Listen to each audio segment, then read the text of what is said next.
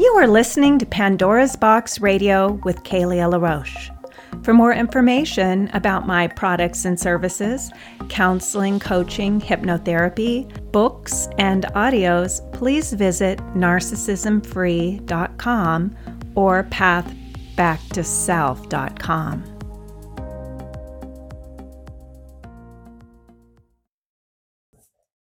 Hello and welcome to Pandora's Box. This is Kaleah, and today the topic of our conversation is Are you relationship ready or am I relationship ready? Many people I work with who have undergone the journey of leaving a toxic relationship, doing the inner healing work and emerging on the other side ask me, How will I know when I'm ready to begin dating again? Or when am I ready for a new relationship or how do I know that I'm not going to repeat the same patterns? Every few years, I approach this topic and it's time to approach it again. I myself have undergone this process of going into a new relationship, seeing the red flags, or having a very toxic experience with the person I'm in relationship with and leaving to return to myself again. The greatest thing I've learned from the experience is that I'm someone I want to return home to. I found a best friend in myself. And when all is said and done, I can return to the sanctuary of myself where it's safe and comfortable. So when you're on the road to recovery, the first thing you need to develop is that most excellent relationship with yourself. If you haven't yet read my latest book, The Path to Self Love, I encourage you to get it. I'll put a link in the description. The book is a guideline for that journey to the greatest love you will ever know the love you find in yourself. In order to venture into the world of romantic relationships, you must first learn to romance yourself. That means you need to develop an inner strength that will guide you in all situations. Call it a spiritual strength, if you will, or an internal guidance system. You need to be tuned in, plugged in, and able to get a sense of what's going on inside of you. When I ask people how they're feeling and they say, I don't know how I feel, there's work yet to do because relationships will bring up your deepest feelings and insecurities. And if you're unaware of what you're feeling, you will inevitably be reacting rather than consciously acting or taking right action. I can't stress enough the importance of getting the relationship with yourself right before getting involved in a romantic relationship with others. Developing friendships with the opposite sex is great because it helps you to learn more about yourself. But keep the romance out of it at first until such a time that you feel you know how to be alone and with yourself in a good and positive way. This way, if things are getting a little shaky and uncertain in a romantic relationship and you're seeing red flags, you will have no problem going back home to yourself. You have to be someone you would enjoy coming home to, right? If you can't come home to yourself, why do you think anyone else would want to come home to you? At least anyone healthy, right? A common thing that both men and women are looking for in relationship is confidence. They want someone who is confident. Well, what does that mean? All of us who have had relationships with narcissists or borderlines know there's often the appearance of confidence, or what I call false confidence, there. But the appearance of confidence is not true confidence. True confidence emerges out of one's relationship with themselves. It's a healthy separation from what others think of them. True confidence recognizes that what we think of ourselves is more important. We don't let others define us or tell us who they think we are. We don't give others the power to tell us who we are. We understand that we know ourselves better than those who haven't known us for long. We've come to recognize when others are projecting their own internal chaos onto us by telling us who they think we are. And they're really telling us who they are. True confidence is when we feel the fear and do it anyway. It isn't fearlessness, it's courage.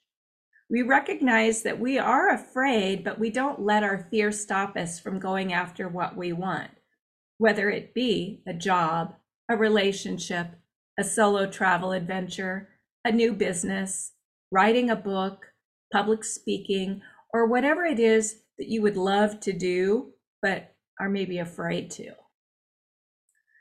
When we're constantly evaluating ourselves through the eyes of others, we're not confident. We've given our power away to others to define us. Maybe you've come out of a family system that told you that you were too sensitive or stupid or fat or lazy or incapable of doing anything right. And so you learned to view yourself through the eyes of others, looking for that approval outside of yourself. Well, this is pretty typical but it's not healthy and it doesn't take us to where we want to go. We have to take our power back and be the one to decide who we are and what we're capable of.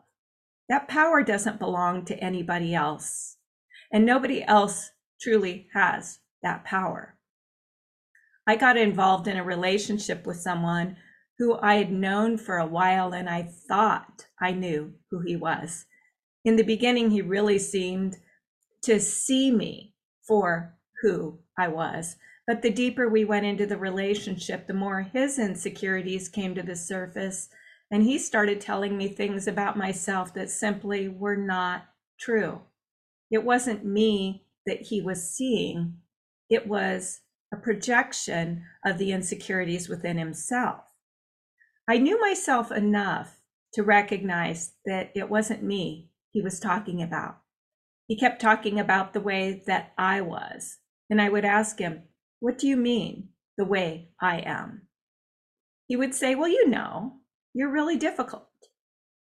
What he was saying was that it was difficult for him to be with me because he had to face his own inner demons. He wanted to project them onto me, but I wouldn't let him.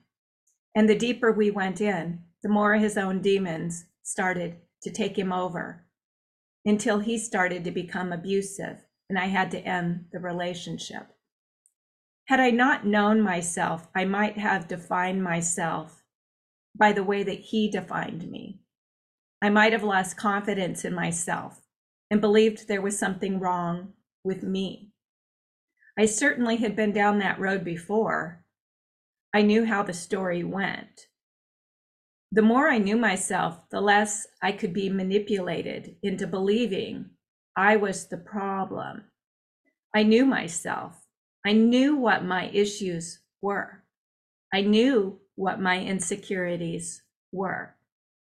And when you're emerging from toxic relationship patterns, you need to know yourself more than the average person because there's a tendency to be pulled back into the dynamics where you allow yourself to be defined by someone else's fears and insecurities. We all have fears. We all have insecurities, but what do we do with them? In healthy relationship, we need to take responsibility for them. We need to own them and work with them. So, isn't it a requirement to be relationship ready to abolish all fear and insecurity? No. It's only necessary that you understand your fears and insecurities to the point where you can take responsibility for them in your relationships. You need to know yourself enough to know if you tend to move toward your partner when you're feeling insecure, or do you, do you tend to withdraw? How do you deal with your anger in relationships? Do you tend to talk things out or want to talk things out? Or do you tend to sweep the issues under the rug and hope that they will resolve themselves? I like to see myself, for example, as a bit of a turtle. and of course, my inner turtle has emerged from my dysfunctional relationships. If I don't feel safe, I retreat into my shell. For me, it's a bit like the coming home to myself. When it doesn't feel safe out there, I know that it's safe inside. But sometimes my turtle method isn't the best way to resolve issues in a relationship. Turtles don't have to think about retreating into their shell when they're threatened. It's a reflex, it's automatic. But as a human being navigating the very challenging domain of human relationship, we need to become conscious of our reflexes and reactions. Maybe it isn't always the best, method to retreat into the shell, when it would be better to initiate a conversation and resolve the issue so that I can feel safe with that person as, instead of feeling that they're a threat. Now, for many of us, our romantic partners of days gone by have been threatening, and it wasn't healthy to be there. So we needed to be a turtle and retreat into our shell, or be a rabbit and either freeze or hop away as fast as we can. But when it's time to have a healthy, nurturing relationship with someone who's capable, the old methods of self protection may not be helpful. So we need to learn new ways of relating. And I believe this is true for most of us. The key word here is to learn. We're not striving to be perfect or expecting perfection in others. We just need to be willing to learn and grow. And we need to find someone who is willing to learn and grow as well we need to be forgiving of ourselves and our mistakes, and we need to be willing to forgive others their mistakes. We need to learn where our boundaries are and what kinds of trespasses are severe boundary breaches where we don't choose to continue in the relationship. Remember, relationship is a choice. In my book, The Path to Self Love, I talk about how self love is an action step, not a warm, fuzzy feeling. And I believe this is true for a romantic relationship as well. We can all fall in love and have all those amazing feelings in the beginning of a relationship. But when all is said and done, love comes down to the actions that we take. With self love, we need to learn to nurture ourselves, treat ourselves with respect to treat ourselves with kindness and care and be attentive to ourselves and our needs. With romantic love, we need to also nurture our partner, treat them with respect, treat them with kindness and care, and be attentive to them and their needs. We don't want to give up our self love to love another. We simply enter into an environment of love, nurturing, respect, kindness, and attentiveness, and invite a loving partner into this space with us. Okay, so we aren't going to always be loving to ourselves. We may not always be kind and attentive. We may find ourselves slipping back into old patterns from time to time. But if we can recognize when we're doing it, we can pull ourselves back up. I've had clients make observations about themselves as if they're sharing a dirty little secret. And my response is often, it's so good that you're aware of this because we can't change anything that we're not aware of, right? Observation is really powerful. If you observe a behavior in yourself that you don't like, you can do something about it. We often observe things in ourselves that make us feel we're not ready for a relationship because there's some false idea that we need to be perfect in some way. But guess what? When you lead with this idea that you need to be perfect, you will likely attract someone who's looking for perfection in their romantic partners. And you will be held up against this false image of perfection and ultimately fall short. We often attract narcissists when we present ourselves as flawless because so many narcissists are seeking flawless people. Someone who is flawless would surely be perfect for a narcissist, right? And this brings me to the topic of how our society, especially in the United States, focuses on this presentation of flawlessness. We need to be the perfect weight, have the perfect skin and beauty, drive the right car, live in the right house, have the right title, and fit the Hollywood mold. But the Hollywood mold is but an illusion. It isn't real. Hollywood is the world of actors playing a part. The actors at the end of the day all have to go home to their real lives. Johnny Depp and Amber Heard looked beautiful on the tabloids, but their home life was something I certainly wouldn't have wanted to come home to. And evidently, neither did they. We got to see behind the Hollywood image and see the deeper truth. It doesn't matter what you look like how popular you are, or how much money you have, at the end of the day, you still have to live with yourself. And so, if you truly feel you've done well at living with yourself and you've developed a real and honest relationship with you, you're ready to bring somebody else in if you want to. Many of my clients are so happy living with themselves, they don't want to bring anyone else in. They're happy with their dog or their cat or furry animal friend, and they don't want what they formerly experienced as the drama of a relationship. Living alone with furry animals is a good choice. It's a perfectly good choice. There's nothing wrong with choosing not to be in a relationship. It doesn't have to mean anything other than this is what you choose. If you enjoy coming home to yourself and your dog or your cat, this is awesome. However, if you prefer to build your life with a partner, don't give up. Some people would prefer a partner but choose to live alone because they're afraid to venture out there into the crazy world of dating. And yes, it's crazy out there.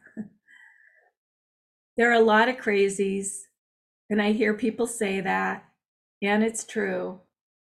The world is filled with crazies and narcissists, no doubt, but there's also a lot of lovely people like you out there.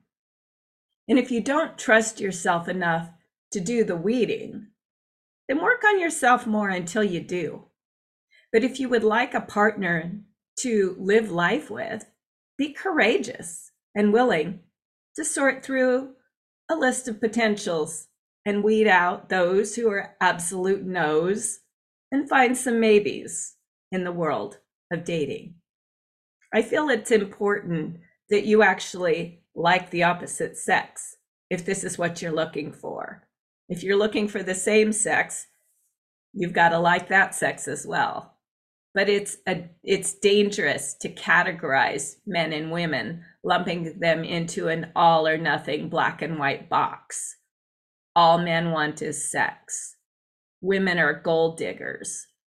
If you've strong judgments on the opposite sex, it might be good to work on that before you head out on the open road because you will attract what you believe to be true. You need to know your why. Why do you want a relationship? What do you want a relationship to do for you? What are your beliefs about men or women? What are your beliefs about dating sites? I've heard people sign up for dating sites and say, there's nothing but a bunch of desperate losers on dating sites. They don't often stop to think that they're on the dating site themselves. Does that make them a desperate loser? If you're looking for a relationship, it's better to be on a dating site than to stay home and watch Netflix. Net, Netflix is definitely safer, but safety won't get you to where you want to go. So take a risk. We have to be willing to take a risk, put ourselves out there and change our mindset. Almost everyone I know who's been single in the past 10 years has tried dating sites. Many people I've met found their current partner or spouse on a dating site. It might feel overwhelming at first. It might bring you up against your own fears and insecurities, but what better way to face them? Yes, weeding is involved. Yes, discernment is necessary. Knowing who you are and what you want is important. Developing strong boundaries is important. Facing your codependency so that you're not talking to people just because you don't want to hurt their feelings is important. Be more focused on who you are interested in than who is interested in you. Reading profiles fully and getting to know who someone is is important. I'm not a fan of the swipe methods of dating where you're selecting others solely on how they appear in their profile. Although physical attractiveness is important, to most people, when you close your eyes at night, how do you want to feel? Do you want to feel loved, secure, happy, and connected? Or do you just want someone to swoon over? Who everybody else is swooning over too. The majority of men and women I've worked with who have been in relationship with narcissists and borderlines tell me how good looking their partner was. They were so attractive. But in the end, how did you feel? I heard one man's story about how he was on a dating site for a year before finding the woman who became his life partner. And I've told this story before because because it's such a great story he's he said that she kept showing up as a prospective match on the site and he kept ignoring her because she wasn't his type and after a year of showing up and his being disappointed in his type he decided to give her a try and she met all his criteria for a relationship and ended up being his partner she had a similar story of passing him up for a year while she was busy dating her type the moral of the story is be willing to date outside your type, whatever that is. You might just find love in the least expected places. When I talk about types, I'm referring more to a physical type. We all have this physical preference. Be willing to look outside your physical preference. You may find that it is your type that is the problem. If I told you that you could have the kind of loving relationship you've been seeking, but you won't find it in your type, would you be willing to look outside your type? Well, I certainly would. And for you men looking for love, dating 10 years or more younger than you may not get you what you're looking for. The biggest complaint I get from older women is that men their age are not interested in them. They want a woman 10 years younger than they are. Although this is a stereotypical belief and certainly not true for all men, it is true for many.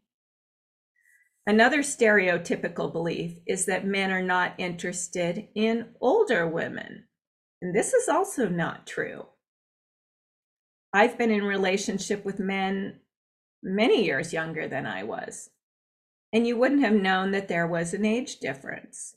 Today, I could date a man 10 years younger than I, and you probably still couldn't tell there was an age difference because biological age is just a number and it has nothing to do with how old you may look or feel. I don't encourage lying about your age on your profile although many people do it so that they show up in searches of their preferred age category.